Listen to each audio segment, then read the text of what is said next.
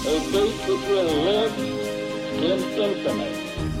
We hold these truths to be self-evident. that all men are created equal. War has at all times called for the fortitude of women. I regard myself as a soldier, though a soldier of peace. The Eagle has landed. Welcome to the Today in History podcast, where you learn about an event that occurred today, November 5th, from history. Today's episode is titled, Army Major Kills 13 People in Fort Hood Shooting Spree. On November 5, 2009, 13 people are killed and more than 30 others are wounded, nearly all of them unarmed soldiers, when a U.S. Army officer goes on a shooting rampage at Fort Hood in central Texas. The deadly assault, carried out by Major Nidal Malik Hasan, an Army psychiatrist, was the worst mass shooting at a U.S. military installation early in the afternoon of November 5. 39-year-old Hasan, armed with a semi-automatic pistol, shouted Allahu Akbar, Arabic for God is great, and then opened fire at a crowd inside a Fort Hood processing center where soldiers who were about to be deployed overseas or were returning from deployment received medical screenings.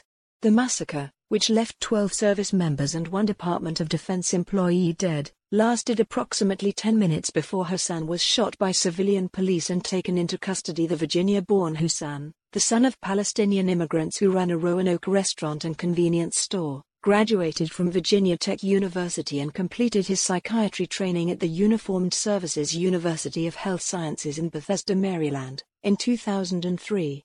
He went on to work at Walter Reed Medical Center in Washington, D.C., treating soldiers returning from war with post-traumatic stress disorder. In May 2009, he was promoted to the rank of major in the Army, and that July, was transferred to Fort Hood. Located near the city of Killeen, Fort Hood, which includes 340 square miles of facilities and homes, is the largest active duty U.S. military post.